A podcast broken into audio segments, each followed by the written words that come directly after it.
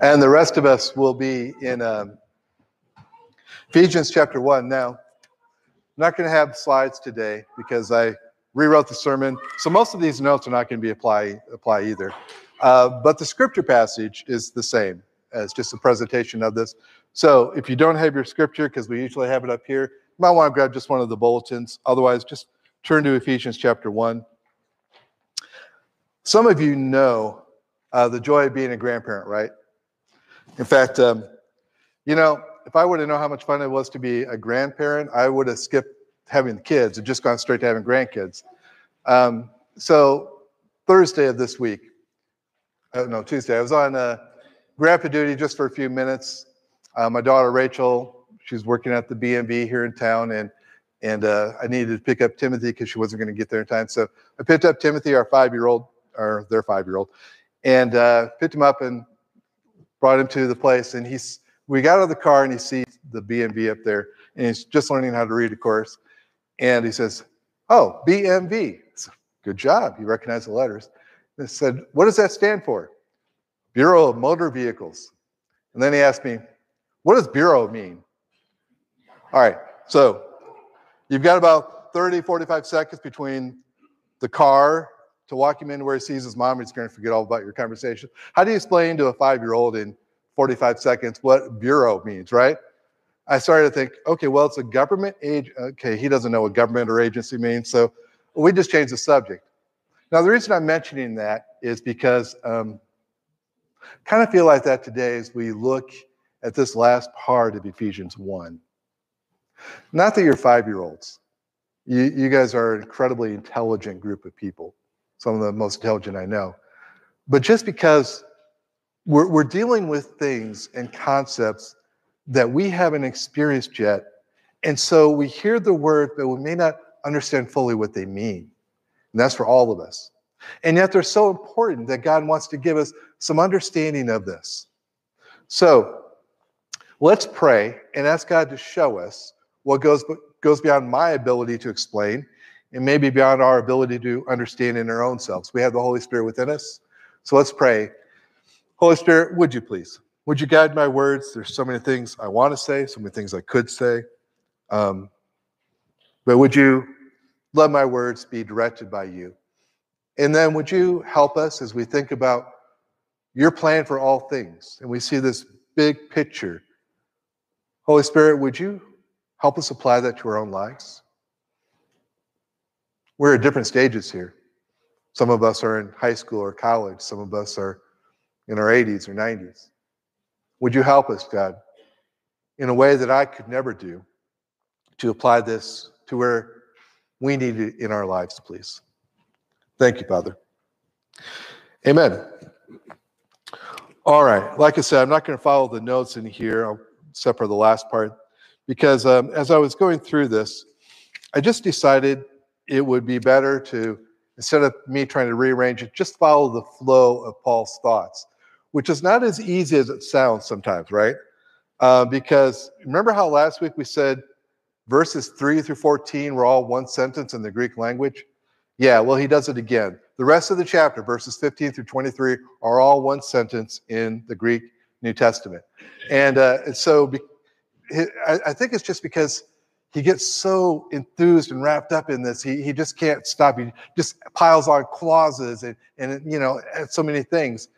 So let's unpack this a little bit. And you have it here, a somewhat literal translation in your notes. I'm going to be basing it on this. And Matthew read this, so we're just going to go straight into this. Now, first 14 verses, he talked about God's big plan, and, and we looked at that last week. His ultimate goal is to unite and perfect all things in Jesus Christ and through Jesus Christ and under Jesus Christ. That is his big goal. You see it summarized there in verse 10. And then he talks about how you also were included in this. So you have a, a piece of this. And that's one thing we should understand right at the beginning.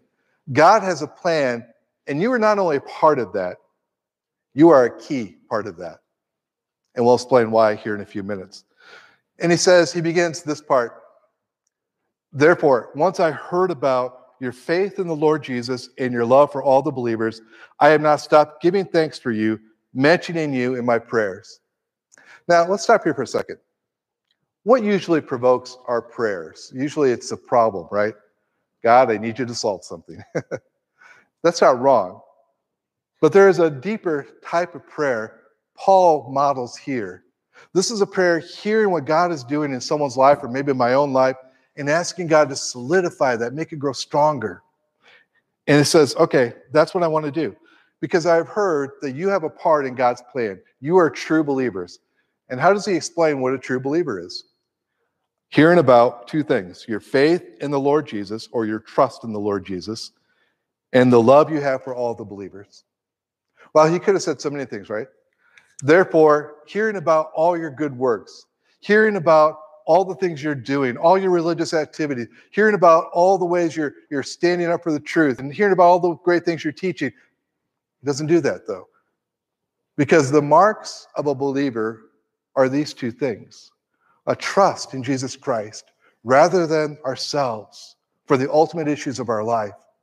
And secondly, a love for each other, the outward expression of that. Isn't Jesus the one who said, The world will know you're mine? How? by the love you show each other. That's very much how Paul's mind is. He says, I want you to understand it. And that, that's a word of encouragement, by the way, because we don't get it right most of the time. We don't do all the things we should.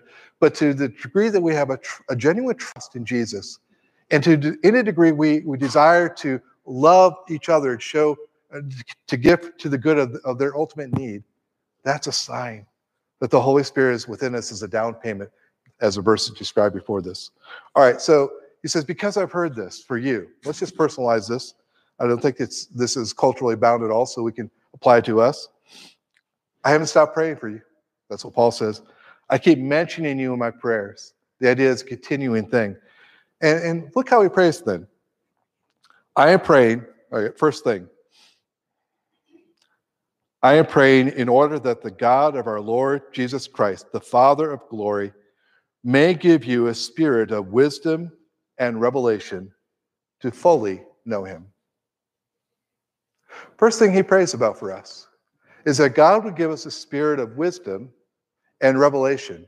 Revelation means that it has to be revealed to us by God. That's the idea behind that word. And what is the point of that? So that you would fully know him. Uh, the word there is just to know in the Greek language, gnosis, and then there's this uh, preposition that intensifies the epi. To fully know him is the idea. Oh, what a beautiful thought and what a, what a deep prayer that we would fully know God. He's saying that our deepest need right off the bat here is to know God more, to know him more. Now, we already know him, but there, we don't really know him, do we? I was writing this sermon at Maine and Madison, so this that's why this particular uh, person or people popped in my mind. But you know, I, I, know the women who who run Maine and Madison. Um, I, I, spend usually two mornings a week in there writing or do some other work, um, and so I, I, know them. I know them by name. Uh, there's Ashley and there's Jennifer, and there might be one other. Those are the two I know. If I saw them on the street, we might exchange pleasantries. If someone asked me, "Hey, do you know the the women who run Maine and Madison?" I said, "Yeah, I know." But imagine a different situation where I was asked by someone I just met and they heard my last name. Oh, yeah, Judson. Do you know Amy Judson who, who teaches over here at Needham? Yeah, I know her a bit. Now, I'm using the same word to know, but in quite different ways, right? The, the way I know Amy after 37 years of living with her and sharing life with her, it, it's almost not the same concept as knowing these other women just by name. In the same way, we know God, but there is a sense we don't know Him, or not like we should. So he's praying that that's the first thing I want to happen in your life. And then the second thing, he says, I want the eyes of your heart to be opened or enlightened is literally the Greek word there. I want the eyes of your heart to be open. Now, wait a second. All right, let's think through this. Let, let's not let these words go. Eyes of our heart, you know. It's been a while since I had any classes in biology or anatomy, but I'm pretty sure we don't have eyes on our heart. So, what, what's he after here? Well, obviously, it's a metaphor. But it helps to remember that in Paul's time in the ancient world, uh, the heart was not the center of emotions like it is for us. You know, I love you with my whole heart. All right, that would make no sense to them. The center of emotions, to the degree that the body has a center of emotions, is more in the gut, kidney, livers, intestines. And that actually makes kind of sense, right? When you feel an emotion really strongly, where do you feel it? Do you feel it up here or is more here, right? And, and so that idea, this in biblical terminology, it's it's the the gut, the midsection, the center of emotions, and that's why I've decided to gain a few pounds around my middle since I was uh, some years younger. I, w- I wanted more expansion to feel things more deeply for you all, um, totally for you. Now, what does he mean then when he says the eyes of our heart? Well, the heart was considered the center of thoughts or values or or choices. Okay. As Jesus said, guard your heart, or Proverbs says, guard your heart, for out of it flows the issues of life. So this is where you're where you're thinking about things. It's not primarily intellectual knowledge, but where you're thinking and evaluating and interpreting things. He says, I want your heart. I want it to be as if imagine if you had eyes there. I want them to be full of light. So that you understand something that unless they're you're given this light, you don't understand. You ever been in a hotel room and you know maybe it's got a window that's one full side, one full wall, you know there, um, but it's got this really heavy curtain. So you go to bed that night, pull the curtain completely shut, and, and you know it's really thick. It covers the whole thing. And you wake up in the morning, even though the sun's already up, it's still pretty dark in that room. And so you're, you're stumbling around, you're in a new place, you're, you're stubbing your toe, and then finally you get to the window and you open the blind and all the light comes in at once and your wife yells at you from the bed shut that blind. Um, that's the idea of you're, you're in this place of reality of your own. There are things here you're gonna you're gonna run into unless god opens your eyes enlightens your eyes brings light to them. All right. So he's saying not that our brains need more information but our hearts need to have this light brought in so we can see three things. Three things that are so crucial to understanding our purpose and our, our meaning in life. What are they? Well, first, says, I want you to understand the hope of your calling. What is the hope of your calling? Now, again, those sound like religious words that we're just going to skip over, but let's not. Remember, in biblical terminology, hope doesn't mean this vague wish that may or may not come true in the future. It's what it usually means in English. But in the Bible sense, hope means something that's going to happen in the future that's really good and it can change my life right now. Something like getting married or having a child. And, and so that's the idea. What is calling then? Well, calling just means that we have been chosen for a particular purpose or plan. And that's part of what we tried to get at last week, right? We are saved from the punishment of our sin. We're also saved toward something, not just from. And that's what we're going to come back to. So I want you to understand the hope of your calling. Do you know that you have a calling? If you are a follower of Jesus Christ, if you have placed your trust in him, there is a, a calling that is a great hope. But most of us don't have a good idea what that is. That's why he says, I want you to pray about this. And here's the second thing the hope of your calling and the riches of the glory of his inheritance in the saints. Now, what does that mean? It means this I want you to understand how glorious and rich God considers you as his inheritance. Now, that, that word, oh wait, I'm God's inheritance? Yeah. Uh, it's a very biblical concept. The Old Testament talks about the people of God are God's inheritance. There is a glory, there is a, a joy, there's a richness that when God looks at you and I, and he sees us in our eternal role connected with him and like him and partnering with him, it, it's, it's a source of great joy and richness and glory to God. Now, we don't see that, right? We see ourselves and we see our, all of our failings.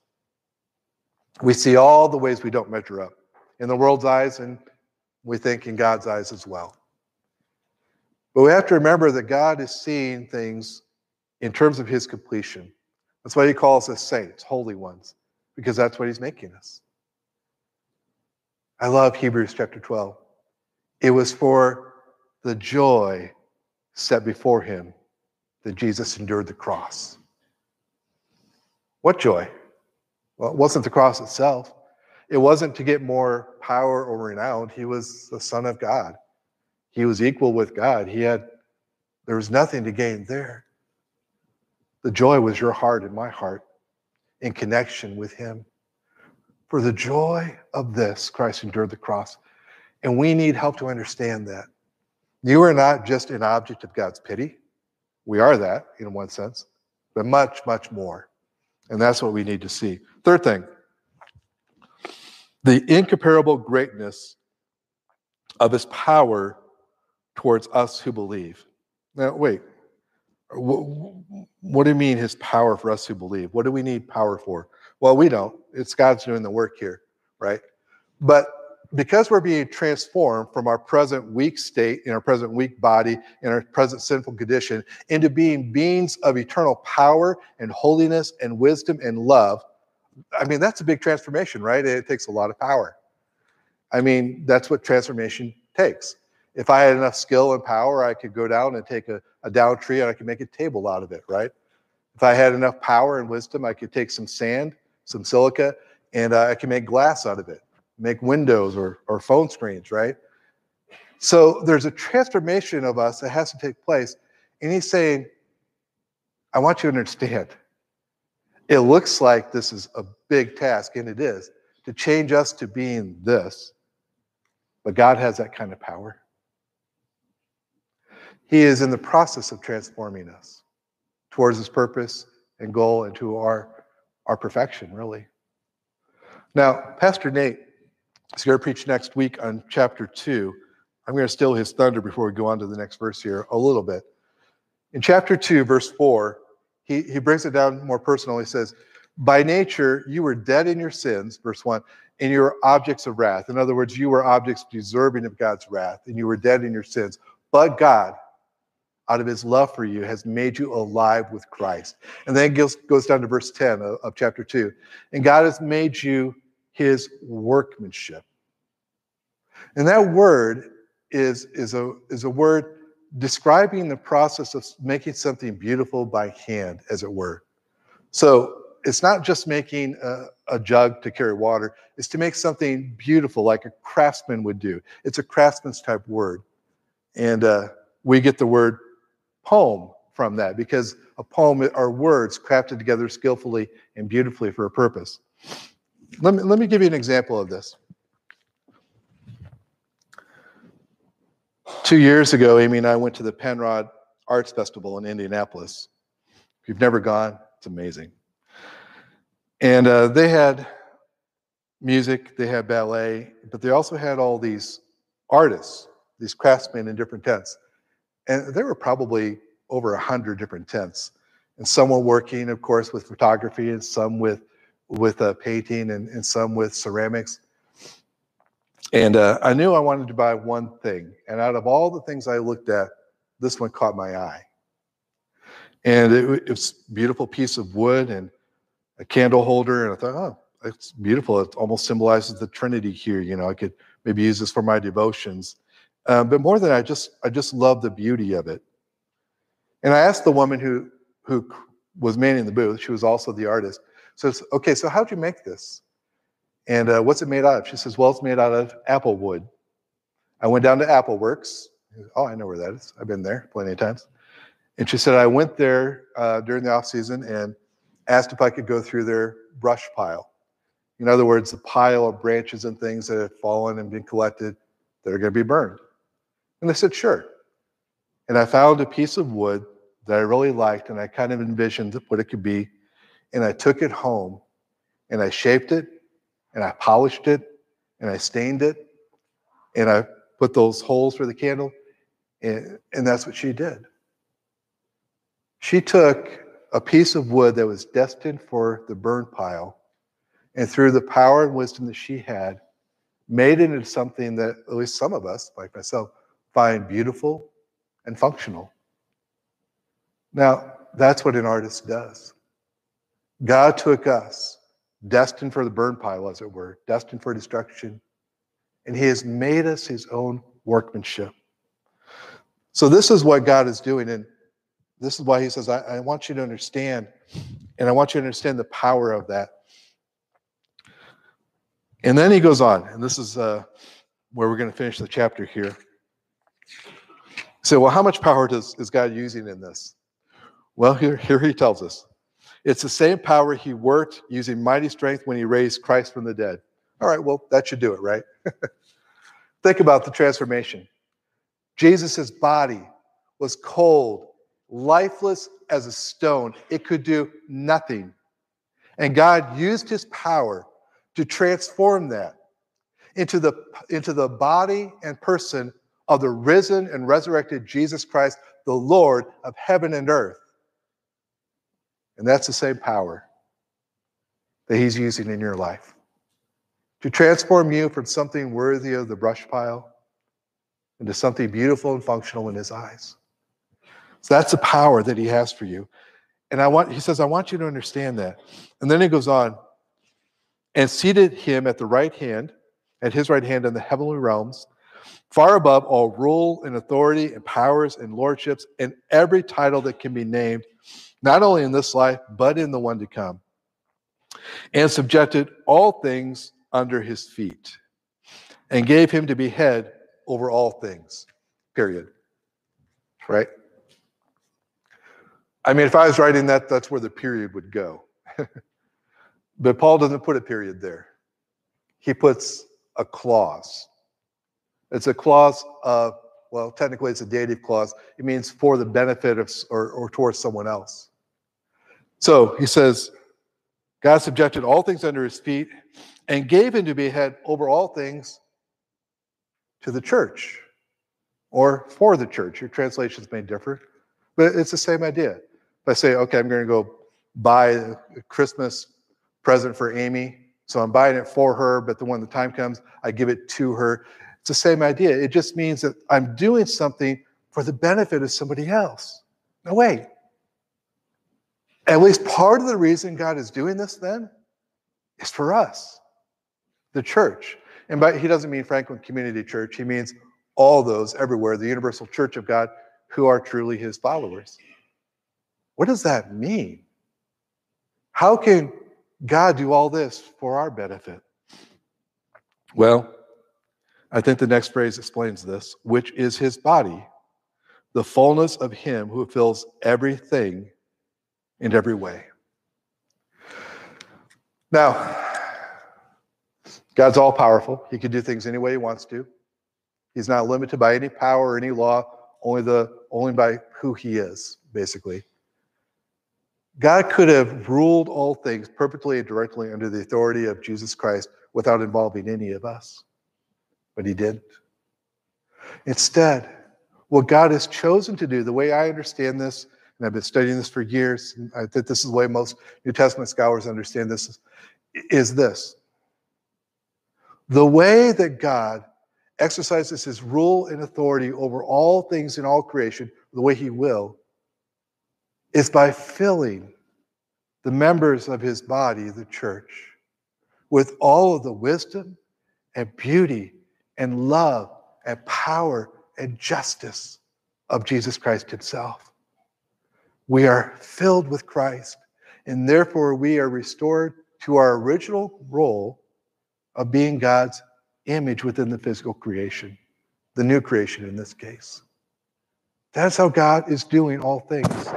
So we see that He's doing it for the benefit of the church because it allows us to be partners in connection with Him. It allows us to have this dignity of not just being His subjects and servants, those who have to follow whatever He says, but being full partners with Him as He perfects and redeems and unites all things. We are the way he does that. I was trying to think of an analogy, and this one is not perfect, but maybe just a way. Think of a, all right, you're reading a sci fi novel, all right?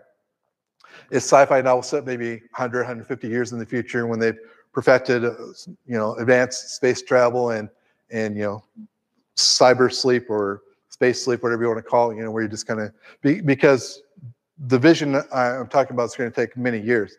Imagine 100, 150 years from now, we see some anomaly in the in the uh, galaxy we hadn't noticed before, something strange. And, and so we, we send out a ship and the, we put the astronauts, the men and women there to, to into sleep until they, they come to that place. And, and many years later, they, they come and they find this anal- anomaly, which doesn't make any sense according to our instruments, is actually a place where everything is just as it should be. Everything is perfect and right, and evil is non existent. Everything is exactly the way we always wanted it to be. And it's overseen and ruled and guided by, in this perfection, a group of immaterial spirits called Eldar. I'm just, I'm stealing that from C.S. Lewis if you read his space trilogy books. All right. So they're the ones who have perfected this, and they're the ones that have all this wisdom and power and love and authority and have made everything just the way it should be. Now, these same group of astronauts recognize that their own planet uh, is on the verge of self destruction because humanity is filled with war and greed and violence. And they want to bring back this perfection. But they can't take one of these spiritual beings with them. They're embedded in it like a, like a fish in water. What can they do? They can become so full of the wisdom and power and insight and skill of those spiritual beings, the Eldar, that they themselves can then travel back and filled with that become the way that that knowledge and love and wisdom is dispersed into this world. I think that's not a bad analogy to what God is doing. I love this idea then. All right, last part. This is what God is doing. No wonder we need help to understand it. How do we respond? How do we respond? What am I going to do this week different than I did, did last week? Because maybe I got a glimpse. The God's made me for more than just pleasures and treasures in this world. I have a great, high, eternal purpose. Well, I, I would say, based upon Paul's writing here, three things. First, seek to pray and know him more. Seek to pray and know him more. Going back to that first part, he's got all this in mind. And so, because of this, he's praying that first we'd understand this God more. What would it take for you? I'm talking practical steps to know God more. We don't know him as we should. There's eternal blessings to knowing him, but there are many, many obstacles, right? I can't answer that for you, but I want to give you an illustration just from my own life of what that looks like. As I was working through this this week, this came to me, and I, I told Amy yesterday, okay, or Friday, I'm going to make this change. And that change is I'm disallowing myself all internet activity or, or access from 9 p.m. to 9 a.m. In fact, I have a program on my computers that shuts it off on every device I own from 9 p.m. to 9 a.m. Now, why? Well, uh, especially after Joe's death, kind of fallen into these bad habits of, you know, just kind of coping, don't have as much energy and focus as I used to. So kind of fell into this bad habit. Amy would go to bed at like 9 or 9.30 because she gets up at 5.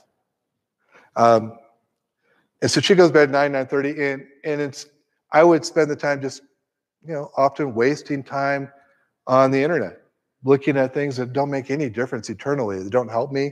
Uh, they're only mildly interesting, but you know, just get sucked in on that. And uh, I was finding, I, I was spending that consistently doing that several times a week. And that used to be the time, more than any other, where I would use that time to think and pray, and meditate, listen to some spiritual music, and draw closer to God. So I made this commitment. All right. I can't make myself grow closer to God, but I can make a commitment that I believe out of that will will work towards that goal. Now you're not like me, um, but you're to have your own things. What schedule change? What what other thing could you do to know God more? And then related to that, here's the second thing: to understand His calling for you and your destiny more, because those those are going to be related, right? His, his plan and purpose flow out of his nature of love.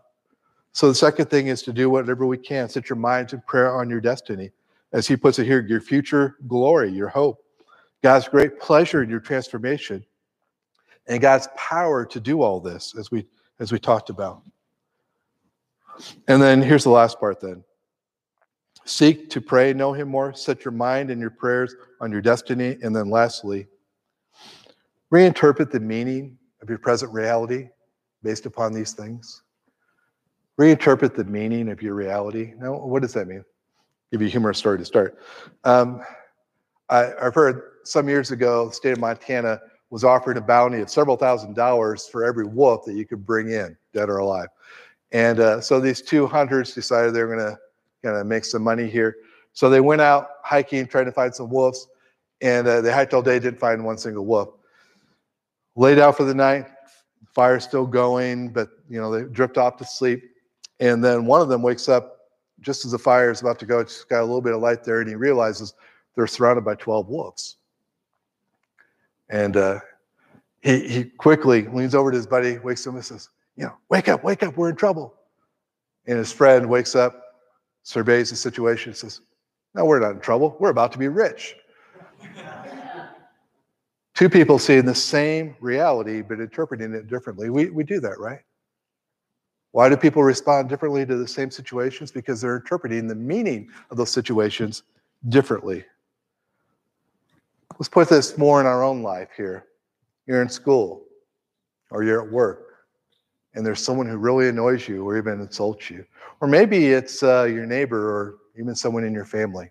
Now, I realize we're all good Christians in this room, so we never get annoyed or frustrated uh, with somebody else, right? So, just as a thought experiment, though, imagine this: you've got someone in your life that's causing you pain. It might be little, it might be very deep. Now, what is the meaning of that? That's the reality, but what's the meaning of that? You get to choose, in a sense. If the purpose of your life is simply to enjoy all these relationships and be have a good reputation, then anything like that, any insult, any gossip about you, it's it's a complete negative, right? But if the meaning of your life, the purpose of your eternal life is to go close to God, to become like God, Jesus Christ. And through that connection and likeness, to share in partnering and reigning over the eventual new creation. Well, you know what? That still hurts. But now I begin to see that I don't have to respond to it as only a hurt because I can also believe that God will use this for my ultimate good. Isn't that what he says? Romans 8, 28 and 29. And we know that God works all things for the good for those who love God and are called according to his purpose. There's those words again called, purpose. That's the promise of God. That's the promise of God.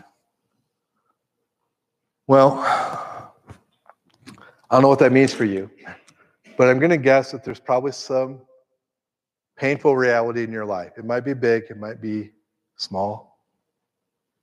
But I encourage you this week to put your mind more on God, to deliberately do things, not just have a good intention, but do things that will actually help you do that.